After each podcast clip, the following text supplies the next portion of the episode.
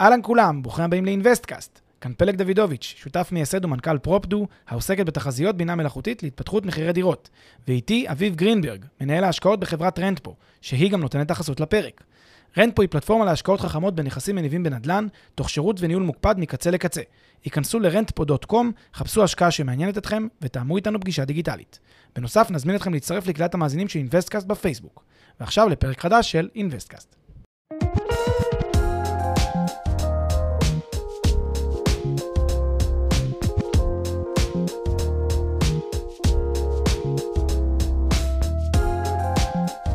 אהלן פלג. היי אביב, מה העניינים? מצוין, ממשיכים בסדרה החגיגית שלנו, וואו. המדריך המלא להשקעות נדל"ן, חלק שני. חלק שני. בחלק הראשון, דיברנו על למה בכלל נכון ולמה אני ואתה חושבים שחובה אה, לכל משקיע, לכל משפחה בישראל, אה, אה, להשקיע גם בנדל"ן, שחלק נכבד מתיק ההשקעות שלנו יהיה חשוף לנדל"ן.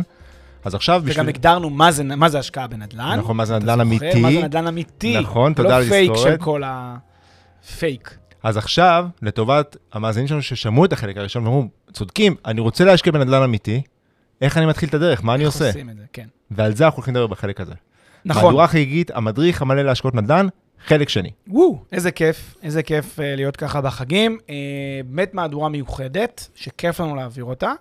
אה, וזה המדריך השלם, וכמו שאמרנו גם במפגש הקודם, בעצם בפרק הקודם, למעשה זה מסוג הפרקים של האינבסטקאסט, ה-1, 2, 3 ו-4 של הסדרה הזאת, שכדאי להביא גם לאנשים שלא כל כך מתעניינים בנדל"ן. שישמעו למה לא, שקצת יבינו טיפה עוד כיוון, אפילו שהם לא כל כך אוהבים, אולי חלק לא כל כך אוהבים נדל"ן, נרתעים מזה, נדל"ן זה לא טוב, נדל"ן זה לא זה. כדאי לשמוע, כדאי להיחשף לדבר הזה, זה משהו שהוא באמת נותן הרבה מאוד כלים, גם פיננסיים רחבים, גם יותר זה, זה מאוד כיף ככה, אני חושב. נכון, אז שתפו את, ה, את את, המדריך הזה, הפרקים האלה, שזה מפרק 141 ועד פרק 145 של הפודקאסט, שתפו את זה עם חברים שלכם, עם המשפחה, אולי אפילו נזכה שתדברו לנו בשולחן אה, החג, אה, החג, שולחן וואו. סוכות אה, הקרוב, הכבוד הוא לנו. יהיה כבוד די גדול. אז אנחנו מדברים היום על איך אני בוחר שוק. נכון. בואו נתחיל שנייה בעצם אולי בלהגדיר מה זה שוק, כי שוק אולי יכול להישמע משהו ספציפי לאנשים מסוימים, וכן חשוב לי להגיד שאנחנו פה עדיין בצעדים הראשונים. נכון. שוק. איך אני בוחר שוק? איך אני בוחר מה, באיפה אני רוצה להשקיע? אה, וגם על זה דיברנו לא מעט באינבסטקאסט, בכל מיני אה, מקומות לאורך, ה, לאורך הפודקאסט, ואנחנו מתכללים את זה עכשיו. אנחנו בעצם מסדרים שנייה את כל הדבר הזה, את כל הקרעים של, ה, של, ה, של המונח הזה, שהוא קודם כל שוק, זה מאוד תלוי בשאלה מי מגדיר ולאיזה מטרה, כי עיקרון בדרך כלל, שוק הולך עם עיר, בסדר? עיר או איזשהו, אה, אתה יודע, איזושהי רשות מקומית, זה בדרך כלל שוק, אבל יכול להיות שאני אכנה שוק כשכונה או כאזור בתוך עיר, זה גם יכול להיות, ויכול להיות שאני אעשה דווקא זום אאוט ואני אלך למטרופולין. יש מקומות, ב, יש ערים מאוד מאוד גדולות אה, בעולם, שבהן השוק הוא לא יכול להיות כל העיר, כי יש הבחנה מאוד גדולה בין האזורים השונים, אה, ולכן שם אנחנו נגדיר דווקא את השכונה או מקבץ שכונות כשוק רלוונטי. ויש אזורים בעולם שדווקא יותר, בגלל שמדובר בעיר עם כמה שכונות או מעין אה, יישובים שהם יישובי גרעין שקשורים מאוד לעיר הזאת, דווקא אנחנו נצא שנייה בזום אאוט ונגיד כל המטרופולין הזה הוא ביחד סוג מסוים של שוק וננתח אותו ביחד. למה חשובה ההבחנה הזאת בעצם? למה אנחנו עושים את ההבחנה? כי אנחנו רוצים בעצם בסוף להשקיע בשוק. אנחנו צריכים להיות למעשה אדישים, בסדר? זה מוזר, זה מה הולך להגיד. אדישים בשאלה איפה פחות או יותר להשקיע בתוך אותו שוק. אנחנו אחר כך נתמקד ספציפית בשכונה הרלוונטית, אבל קודם כל אנחנו צריכים להחליט שהשוק הזה נכון לנו, כך שבפנים זה ה fine tuning, אבל שהשוק כולו הוא טוב. זהו, כי אנחנו עכשיו עוד בשלב הראשוני. הראשוני. אחרי זה, כמו שאתה אומר, אחרי זה, וכשאתה מסביר את זה ככה, זה דווקא לא נשמע מוזר בכלל. אוקיי. אחרי זה, כמובן, אנחנו ב- בתוך השוק נבחן, אה, לפי הטרנדים של, אה, אה, לא יודע, בין אם זה רובעים או, או שכונות, או אפילו ערים, אם דיברנו על מטרופולין, אבל אה, אה, איפה יותר נכון. אבל כרגע, בשלב הזה, אנחנו הרבה פעמים אנחנו אומרים להתחיל מג- מגדול לקטן, להתחיל מהמקרו. פה אנחנו עוד ממש בצד הראשוני של שנייה, לבחון את השוק. לבחון בדיוק. את ה... לבחור את השוק שהוא הכי נכון לנו, שאם אני שם, אני פחות או יותר אמור להיות בסדר. ואחר כך אני אדייק את הדברים כשנצלול לתוך השכונה. אז זה המשמעות של בעצם, אה, בעצם אה, שוק. סבבה, עכשיו אנחנו יודעים מה זה שוק, אה, יודעים איך זה יכול להשתנות פר, נקרא לזה, גיאוגרפיה. איך אני מתחיל? תראה, אה, צריך להבין שכעיקרון, הרבה אנשים, מה שהם עושים, אה, הרבה ישראלים שאנחנו מכירים, הם די דומה, מתכתב עם מה שאמרנו קודם, או שיש להם prejudice, דעה קדומה, כנגד שוק ההון, או כנגד נדל"ן, או שיש להם prejudice כנגד משהו מחוץ לישראל, או דווקא כנגד ישראל. כלומר, יש כאלה שבאים ואומרים, אני רק שוק ההון ורק מניות בנקים. אני רק להשקיע בטבריה. אני רק להשקיע בלוס אנג'לס. יש פה דעות קדומות של אנשים שמושכות אותם לכיוון מסוים. וכל מי שאומר שיש רק תשובה אחת נכונה בהשקעות, טועה. למעשה, בהשקעות כל התשובות נכונות כתלות בנסיבות. וזה צריך להבין, אין פה שחור ולבן אף פעם בהשקעות. והכל פונקציה של השאלה, איך אני עושה את הפיזור ואת האיזונים בין הדברים השונים. שימו לב שכל גוף שמכבד את עצמו, מפוזר. הוא מפוזר גם סקטוריאלית, גם בין תחומים שונים, גם בין ענפים שונים, וגם, ולא פחות חשוב מכך, גיאוגרפית. חשוב להיות מפוזרים, מפוזרים גיאוגרפית, ככה שחלק מההשקעות שלי יהיו בישראל, אולי אפילו נתח משמעותי בישראל, אין בעיה, אבל שחלק יהיה גם בחו"ל. וזה יכול להיות נדל"ן חו"ל, זה יכול להיות שוק ההון חו"ל, זה יכול להיות מטח, זה יכול להיות גם, גם וגם, כמו שאנחנו ממליצים. The more the merrier, ככל שתהיו יותר מפוזרים מבחינה גיאוגרפית, כך טוב, ובלבד שכל השקעה שלכם בכל שוק אמורה לעמוד בתשואת המטרה שלכם של 6 8 אחוז, בפני עצמה. זה, זה נקודה חשובה. אז אמרנו, אמרנו בפרק הראשון כמה חשוב לפזר, ופיזור, דיברנו על פיזור מאוד בסיסי של, של השקעות גם באפיק נדל"ני וגם באפיקים אחרים, גם באפיקים שהם יותר אה, מוטים שוק ההון. ועכשיו אנחנו מדברים, ובשאיפה כמה שיותר, זאת אומרת, עכשיו אנחנו מדברים אפילו בתוך נדל"ן, לפזר גם אה, אה, גיאוגרפית. וגם, וגם באפיקים אחרים, זאת אומרת, גם בשוק ההון לפזר גיאוגרפית. עכשיו, אנשים יגידו, בואו, אני צריך להתחיל מאיפשהו. עכשיו, זה נכון, אני לא אומר לך, אני לא אומר לכם, בגלל שאנחנו, אמרנו גם מקודם כמה חשוב להשקיע בנדל"ן אמיתי במלכת ההשקעות, אה, אה, כמה שיותר אחיזה פיזית בדירה, אנחנו מבינים שלא from day one אתם יכולים להיות מפוזרים על פני כמה גיאוגרפיות. אנחנו אומרים מה השאיפה, לאן אתם צריכים לכוון. כן. ואינשאללה שתצמחו, לשם אתם צריכים לכוון ולהגיע. אני מאוד מאוד מסכים עם מה שאמרת, ובאמת, כשאנשים באים ואומרים אה, שרוצים את התכלס בעצם איך לפזר ואיך להתחיל, אז כאן בעצם כדאי לעשות באמת את ה... אה, להתחיל באיזשהו שוק, לבחור באיזשהו שוק עקרוני, אה, וכאן צריך להבין שיש הבדלים מאוד מהותיים באיזה מקום אתם מתחילים. בישראל אפשר להתחיל, נגיד בישראל אפשר להתחיל במרכז, ומחוץ למרכז, בסדר? כי זה בסוף האפשרויות שיש פה. מי שרוצה להשקיע, רוב המשקיעים נמצאים במרכז, כי יש באמת הרבה הכי הרבה נכסים במרכז, ואפשר מחוץ למרכז באחת מערי הפריפריה או יישובי הפריפריה, גם זה בסדר. חשוב להגיד שאם יש לכם כבר השקעה איפשהו במרכז, אתם רוצים השקעה נוספת, אז אני באופן אישי, בטעם האישי שלי, מעדיף מקום אחר. מקום טיפה, טיפה שונה. טיפה אחר, טיפה, לא יודע מה, אולי יותר מאתגר, אולי פחות מאתגר, אולי בסביבה.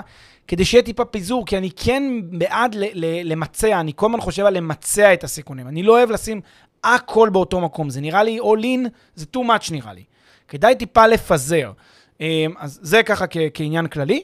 עכשיו, אם אתם כבר בישראל יש לכם השקעות מרובות, ולרוב האנשים יש השקעות מרובות בישראל, לא רק בנדל"ן, בכל הדברים, הדבר הבא שאתם צריכים לבחון זה השקעה בחו"ל.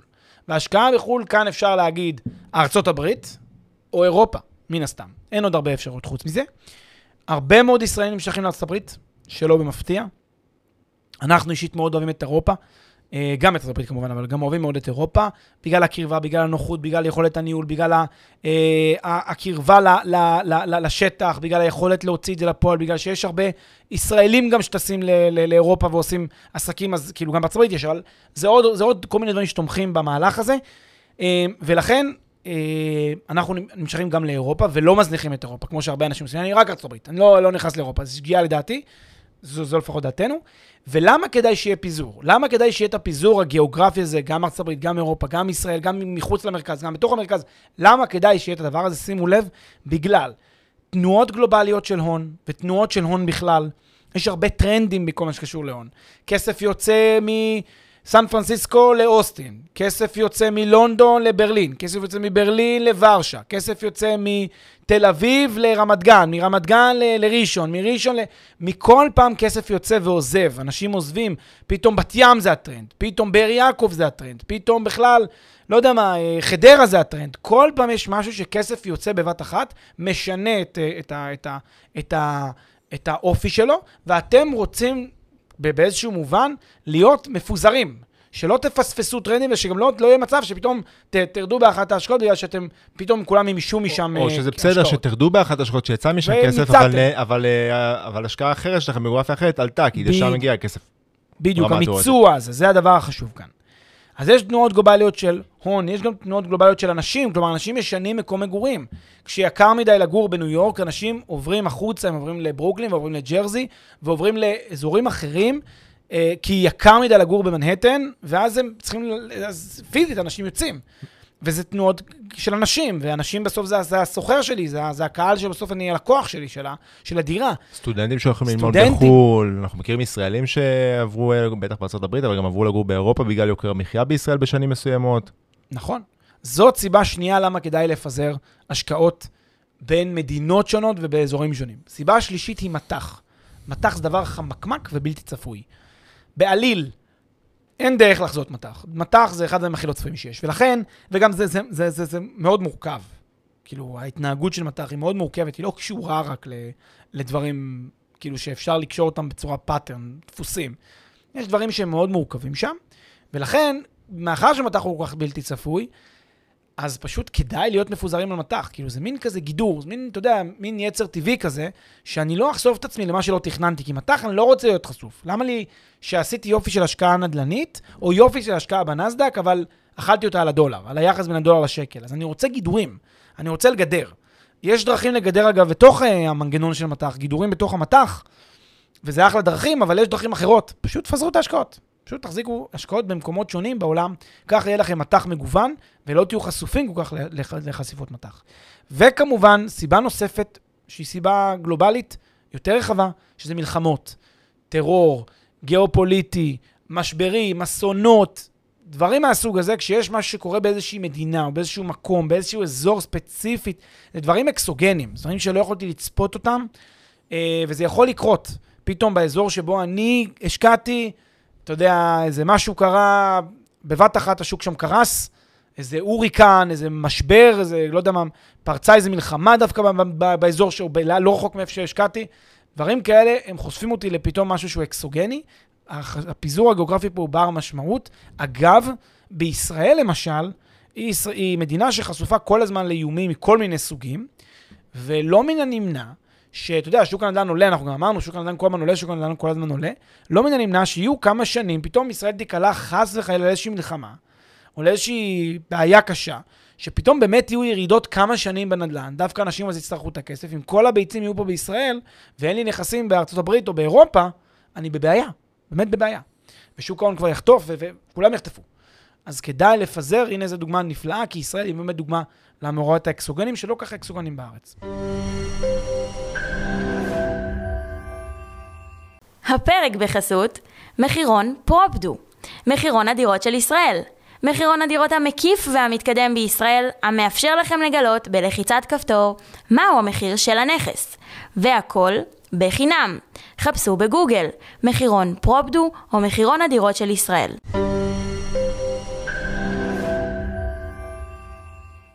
אז דיברנו על למה חשוב לפזר גיאוגרפית. בואו נראה תכלס איך אנחנו מתחילים. הבנו שחשוב לפזר גיאוגרפית, אני עכשיו רוצה לבחון שוק, בין אם זה אגב בישראל, מחוץ לישראל, רוצה להשקיע, בן רוצה לבחון איזה שוק מתאים אה, להשקעה שלי, באיזה שוק נכון להשקיע. איך אני מתחיל? הניתוח שאנחנו ממליצים עליו הוא ניתוח top down. בסדר? זה ניתוח מלמעלה למטה. זה ניתוח שכולל כמה שלבים. אה, אני מציע לבחור לכם חמישה, שמונה שווקים, שזה בעצם אומר שמונה ערים או שמונה מטרופולינים, לא חשוב, ששמעתם עליהם, שיש איזה הייפ סביבם, שאנשים מדברים עליהם, כל מיני ערים בעולם, אה, וגם כמובן בישראל, מי שרוצה, שאותם אתם תבחנו. איך אתם בוחנים? אתם מתחילים מהשאלה הרחבה הכלכלית.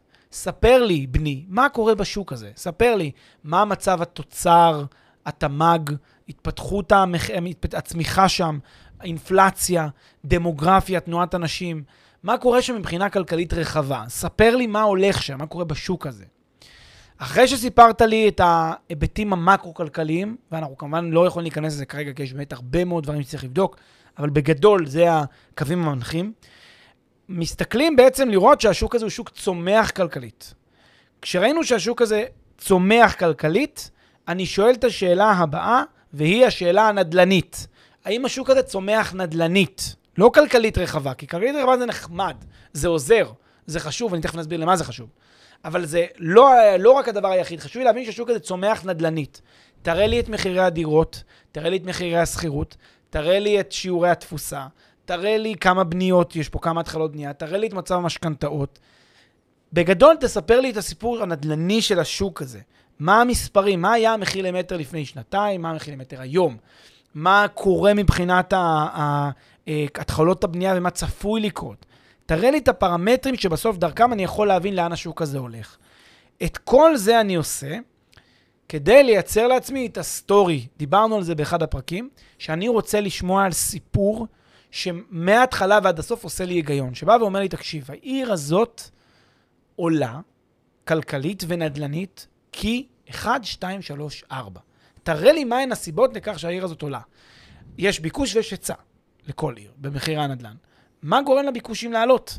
את ההיצע אני מבין, כנראה יש פה איזושהי בעיה בהיצע, אבל למה המחירים עולים? למה הביקושים עולים? וכאן אה, ההקשר לצמיחה לניתוח הכלכלי, זה החשיבות של הניתוח הכלכלי. כי בשוק בריא, בשוק שצומח בצורה בריאה, אנחנו, אנחנו מצפים לראות. שיש צמיחה כלכלית. לאור, כמו שאמרת, לאורך שנים, זאת אומרת, במגמת עלייה, אה, צמיחה כלכלית, שרואים את זה בהתפתחות של התוצר, אה, בהתפתחות של, ה, של רמות השכר וההכנסות, רמות אבטלה נמוכות, הדברים האלה שמעידים על זה שהאיכות החיים וההכנסה של התושבים הולכת ועולה, השוק הולך ועולה, לא נדל"ן, דיברתי על, על השוק הכלכלי, וזה בשוק בריא אמור לייצר רמות, אה, עליות ברמות הביקוש גם לנדל"ן. כי. זה אנשים שגרים בשכירות, רוצים לשפר לדירה בבעלותם, אנשים שיש להם דירה בבעלותם רוצים לשפר לדירה אה, חדשה יותר, דירה גדולה יותר, גם אנשים בשכירות רוצים לשפר לדירה חדשה יותר, גדולה יותר, וזה מעלה את הביקוש בנדל"ן בשוק בריא. כשאתם רואים, זה קצת לקפוץ ל... אולי זה לרתום את ה... מה שנקרא את העגלה לפני הסוסים, אבל כשאתם רואים ששוק הנדל"ן עולה, אבל אין צמיחה כלכלית, סיכוי טוב, מה שלפחות... הקונות... התחושה שלי יש, תחושה ראשונית שעולה לי בראש, זה שמשהו אחר מפמפם את השוק. אני לא יודע אם זה סוג של, צריך להגיד, אולי סוג של בועה, כי זה איזשהו פמפום שחיצוני לשוק. כי אם השוק לא צומח, אז כנראה שהביקוש הוא לא של המקומיים. פנטסטי. בול. ממש אין לי מה להוסיף לזה, ומנהל את העובדה שאני מסכים עם כל מילה. המהלך הרחב והטבעי של השוק באמת נתמך במספרים, אני מדבר על העיר, על מהלך המחירים של מחירי הדירות, נתמך במספרים של המקרו-כלכלה, ואנחנו צריכים לראות את הקורלציה הזאת, ובאמת, כשאין קורלציה, זה באמת אה, מעיד על בועה באיזשהו מובן, וגם ככה זה סיפורי הכישלונות. סגור, אז ראינו, ראינו שהשוק הכלכלי עולה, ועכשיו אנחנו באים בעצם לבחון את ה... לבחון את זה על הנדל"ן. כן, אני רק רוצה להגיד, אולי, מה זה אומר שהסיבות שיכולות להיות ללמה שוק עולה, למעט העובדה שיש את אה, הצמיחה. כאילו, אני רוצה כן להבין למה, למה זה קורה, מה גורם לזה. אז אני צריך לחפש, אתם יודעים, תנועות של אנשים למשל, אנשים מגיעים. אולי יש פתאום הרבה סטודנטים שמגיעים, אולי יש פתאום, אולי פתחו פה פארק הייטק גדול, אולי פתחו פה איזשהו אה, תרשות, פרויקט תחבורתי גדול בעיר. אולי עשו משהו בעיר הזאת, תשתיות.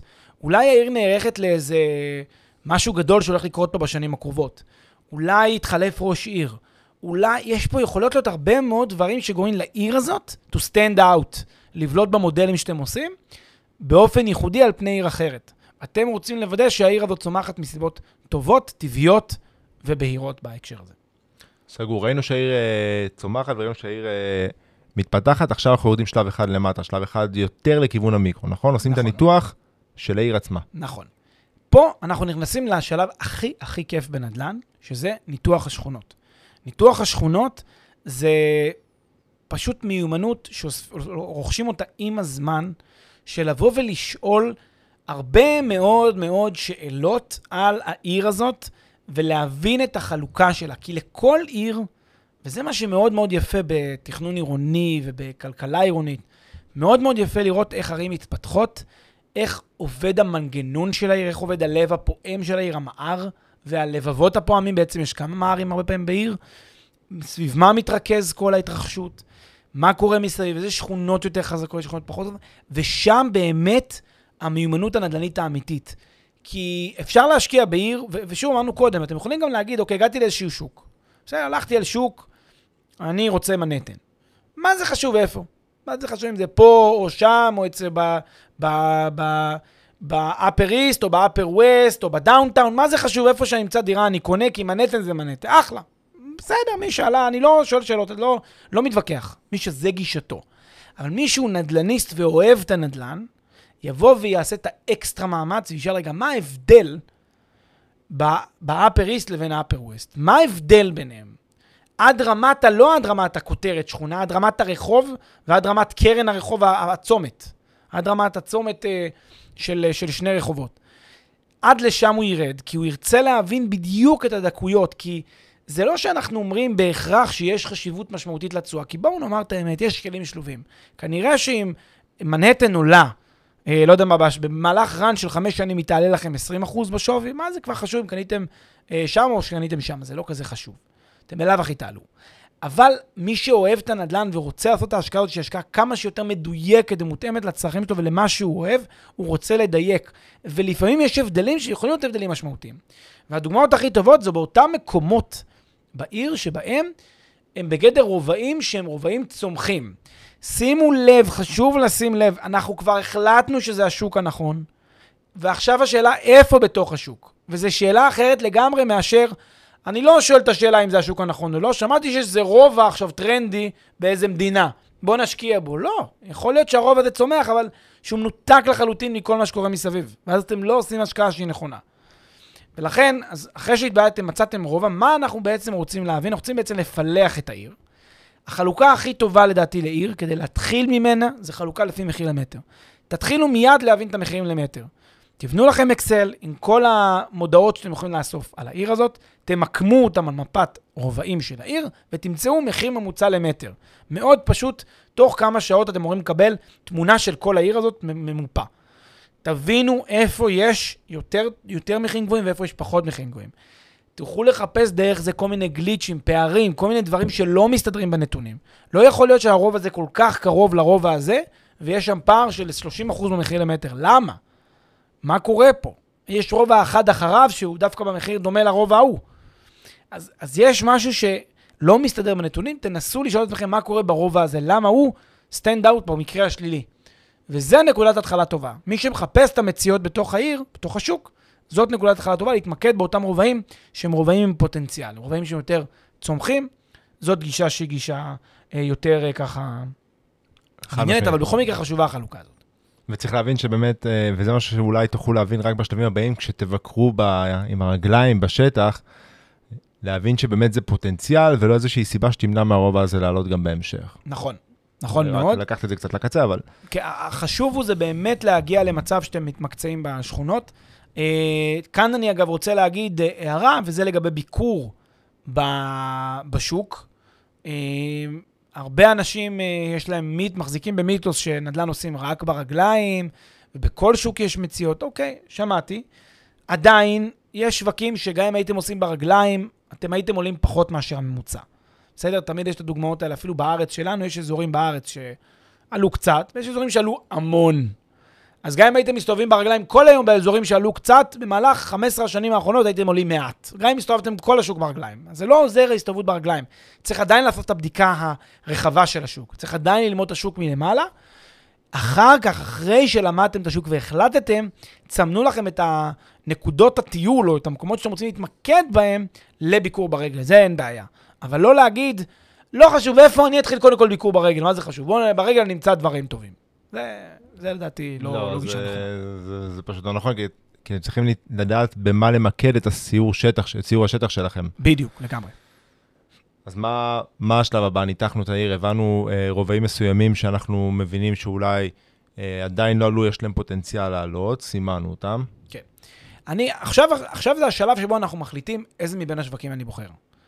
איך אני בוחר את השוק הזה? כי בסוף קיבלתי, בוא נגיד שהתחלתי עם רשימה של אה, שישה, שש ערים, או שישה שווקים, שבחנתי אותם וניתחתי אותם ופילחתי אותם, ואם עשיתי עבודה רצינית ומקצועית, קיבלתי את, ה, את ההשוואה בין השווקים האלה. עכשיו אני צריך לבחור האם ברצוני להשקיע במנהטן, האם ברצוני להשקיע במדריד, האם בוורשה, האם בחדרה או האם בעכו. זה ההתלבטויות שלי. אז באיזה קריטריונים, על פי איזה קריטריונים אני בוחר כל שוק? יפה. אז קודם כל, בהנחה שאני אדיש לגבי שאלת הפיזור ומטח וכל הדברים האלה שאמרתי קודם, ואני באמת אדיש. ויש לי את אותם חצי מיליון שקל שמספיקים לפה דירה עם משכנתה, שם דירה קטנה, שם דירה גדולה, שם כל, כל שוק והמאפיינים שלו. אם זה מה שעכשיו אני צריך להתלבט ולהחליט, אני צריך בעצם לעמוד באותו שוק שנותן לי את התמורה הכי טובה למחיר שלי. בעצם את התמורה הכי טובה לכסף, בהתחשב בזה שאני לא רוצה לסכן יותר מדי. מה אני מחפש? אני מחפש את אותו שוק שיודע לייצר IRR של 6 עד 8 אחוז נטו לשנה. זה מה שאני מחפש. שוק שלפי המודלים שלי ידע לייצר לי עליית ערך רב-שנתית, שאני חוזה אותה, בחמש שנים, שש שנים שאני משקיע שם, של לפחות 4, 5, 6 אחוז לשנה עליית ערך, ועוד תשואה מהשכרה של הדירה של עוד 2-3 אחוז תשואה שנתית, ביחד יביא אותי ל-IRR נטו ממס של 6 עד 8 אחוז. זה מה שאנחנו מציעים. אם במקרה אחד מהשווקים, שני שווקים, ארבעה שווקים עונים עליכם על ההגדרה הזאת במקרה, כי ככה יצא, תבחרו לפי טעם אישי, זה כבר באמת, אני כבר לא רואה הבחנות, אם באמת עשיתם את כל העבודה כמו שצריך, אבל ספק, כי הרבה מאוד שווקים לא מראים את המספרים האלה מכל סיבה שהיא, וגם יש אילוצים של פיזור ואילוצים אחרים, אז זה קצת יותר קשה שכולם יראו את זה. יש מעטים השווקים שהם כאלה, עוד יש בהם את הפוטנציאל הזה שאפשר לתפוס, ואליהם כדאי להתמקד. אבל הכלל הוא עוד פעם כלל של 6 עד 8 אחוז. חשוב מאוד להישען פה על שווקים שהם שווקים סולידיים כמה שיותר. כלומר, אמ, לא ללכת ל... אפשר לייצר מודל שמראה גם 300 אה, אחוז תשואה, בסדר? הכל אפשר לייצר. השאלה, האם תקבלו אותה, באיזה סבירות. בשווקים שהם שווקים טובים שעברו, את, שצלחו את הבחינה שאמרנו, עיר גדולה ועיר מובילה ו- ו- וכניסה של משקיעים וכניסה של כסף והייטק וכולי, כל הדברים האלה שקורים, בערים כאלה אנחנו נצפה לתנועה יותר סולידית, להשקעה שהיא יותר טובה, יותר יציבה, ושם ה-6 8 אחוז יותר ודאיים, יותר קרובים לוודאי. לא ודאיים שום דבר, אבל קרובים לוודאי. אגב, אפשר לעשות גם בערים כאלה, לכוון להשקעות שייתנו לכם תשואה יותר גבוהה. אנחנו לא בהכרח ממליצים על זה, בטח לא לכל אחד, כי זה אומר ללכת לפרויקטים יותר יזמים. ובאופן טבעי, הרי אנחנו מדברים על זה תמיד, ככל שאנחנו הולכים לפרויקט שמתיימר להציג פוטנציאל תשואה יותר גבוה, כך פרופיל הסיכונים הולך ועולה. וזה מה שאתם צריכים לשאול את עצמכם. נכון, לגמרי. כאן גם המקום להגיד שאני צריך לחפש, בין השווקים האלה אני צריך לחפש אותו שוק שיש בו גם יכולת להשכיר בקלות, שזה בסוף המטרה של הנדירה הזאת, שיש לי שפע של עסקאות בסך הכל, זאת אומרת, זה לא איזה שוק אה, קטנצ'יק, אלא שוק שהוא גדול, שוק שיש בו שפע עסקאות וכולי, שתנועת הכסף היא חלקה, קל לי מאוד להשקיע שם, קל לי מאוד לפתוח חשבון, קל לי מאוד לנהל את ההשקעה, קל לי מאוד לעשות כל הפעולות האלה, ושבכלל, שהכל יכול להיות מנוהל מרחוק בצורה טובה ויעילה ככל הניתן.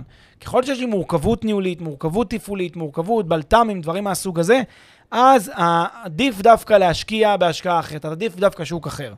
וזה חשוב לשים לב שכל מה שנהיה יותר ויותר מורכב זה בדרך כלל שווקים שבהם אין לי נגישות או אין לי מישהו מטעמי שיכול להיות נגיש. יכול להיות שעשיתי יופי של מודל ל... לא יודע מה, ללואיביל בקנטקי, נגיד, החלטתי שזאת עיר אחלה של עיר בעולם, אבל מה לעשות, לא, לא, לא מוצא שם מישהו שאני סומך עליו שינהל את זה כמו שצריך, או מי שאני מכיר שזה, ו, ו, ואני יכול להיות, אה, אתה יודע, מבסוט על, ה, על, ה, על ה, יכולת הניהול שלו. אה, לעומת זאת, אם אני אלך לפילדלפיה, פנסילבניה, יכול להיות שאני נמצא דווקא קצת פחות בתשואה, אבל אני אמצא שם מישהו שהוא יותר טוב לצרכים שלי, שידע לנהל את זה יותר טוב, כי שם יש אחלה של חברות ניהול ואנשים שאני... זאת אומרת, הבלנסינג זה כבר איפה שאתם עושים בהשוואה שבין השווקים, כתלות גם בכל מיני אה, מורכבויות תפעוליות וניהוליות כאלה ואחרות. אה, ואולי עוד מילה אחת לסיום החלק הזה של איך בוחרים שוק, צריך לומר שבכל מה שקשור להשקעות שהן השקעות במכשירי נדל"ן, ולא בהשקעות ישירות בנדל"ן, אז לא מספיק רק השאלה אה, איך בוחרים את השוק, אלא גם אני צריך לבחור. לבחון את השאלה. זאת אומרת, לא, לא מספיקה רק השאלות ששאלנו קודם על האם השוק מתאים ל... ל... להשקעה מהסוג של דירה שאני משקיע, אלא גם אם השוק צריך את המיזם שאנחנו עושים אותו. האם באמת מה שמנסים לייצר פה במיזם הזה שאני עושה, שאני משקיע בו רלוונטי לשוק, האם הוא טוב? כי זה כבר, זה כאילו, אני צריך לעשות בדיקה נוספת. לא רק את הבדיקה של השוק, אלא בדיקה גם של המיזם בשוק, ההתאמה של המיזם הזה לשוק, ולראות שאכן זה מיזם שהוא מתאים. זה, זה קצת שונה מלקנות דירה, כי דירה אני מבין בגדול מאוד פשוט מה, מה העסקה. קונה דירה, משכיר אותה, יש לסוחר שלי קשב ומשלם שכר דירה, אין, אז אין, אני מבין פחות או מה הסיפור. אבל כשאני עושה עסקה יזמית, זו עסקה קצת יותר מורכבת. אני צריך לבחון גם אותה ברמה, לא ברמה של המודלים שלה, שעל זה נדבר בפרק הבא. אנחנו נדבר, אני מדבר פה על ההתאמה של העסקה הזאת לשוק, לשכונה הזאת. האם מיזם, נגיד דוגמה, האם אני מקים מלון בוטיק? אולי מלון בוטיק לא מתאים עכשיו באיזה, באזור תעשייה של העיר. אולי זה לא השוק הנכון. כאילו, אולי זה לא המקום של זה. אולי באזור תעשייה צריכים אה, שיהיה תעשייה, לא צריך שיהיה... אה, אתה מבין, אה, כאילו... לצורך אה, העניין, מלון. התשובה היא קלה כשאתם אה, משקיעים ב... באיזשהו מיזם שבונה עכשיו דירות למגורים ב- באזור מגורים, שממילא היינו קונים, אולי היינו קונים שם דירה, ופה זה בדיוק. פרויקט מגורים, אז זה קל. יותר ומה- בדיוק. ומה שאתה אומר זה דווקא מיזמים אחרים, לצורך העניין שקשורים, א', אולי אה, אה, אה, מגורים, אבל באזור שהוא לא היה מגורים, ועכשיו מסבים אותו למגורים. מסבים, חללים משותפים, אני בונה מלון, אני בונה בית אבות, אני בונה בית סיעוד, לא יודע מה. כל אחד מה שהוא יוזם, צריך לוודא שזה רלוונטי, פשוט לשוק. כאילו, זה צריך לבדוק את הבדיקה הספציפית אה, לשוק עצמו. סגור. אז בחרנו שוק. מכרנו שוק, אני, אני שמח. אנחנו לבושים לבן וחגיגי, נכון. וגם שבוע הבא נלבש לבן וחגיגי, ונתקדם לפרק השלישי בתהליך שלנו. שבמה הוא יעסוק? הפרק השלישי בעצם יעסוק בצעד הבא, וזה איך אני מנתח כבר את ההשקעה שלי. יס, צוללים כבר עשינו שוק וצוללים בפרק הבא לרמה של ההשקעה עצמה. נכון, לגמרי. אז תישארו איתנו, שיהיה לכם תקופת חגים שמחה, המשך חגים שמחים. ואנחנו נתראה בפרק הבא, חלק שלישי של המהדורה החגית שלנו, מדריך המלא להשקעות נדל"ן. ביי בינתיים.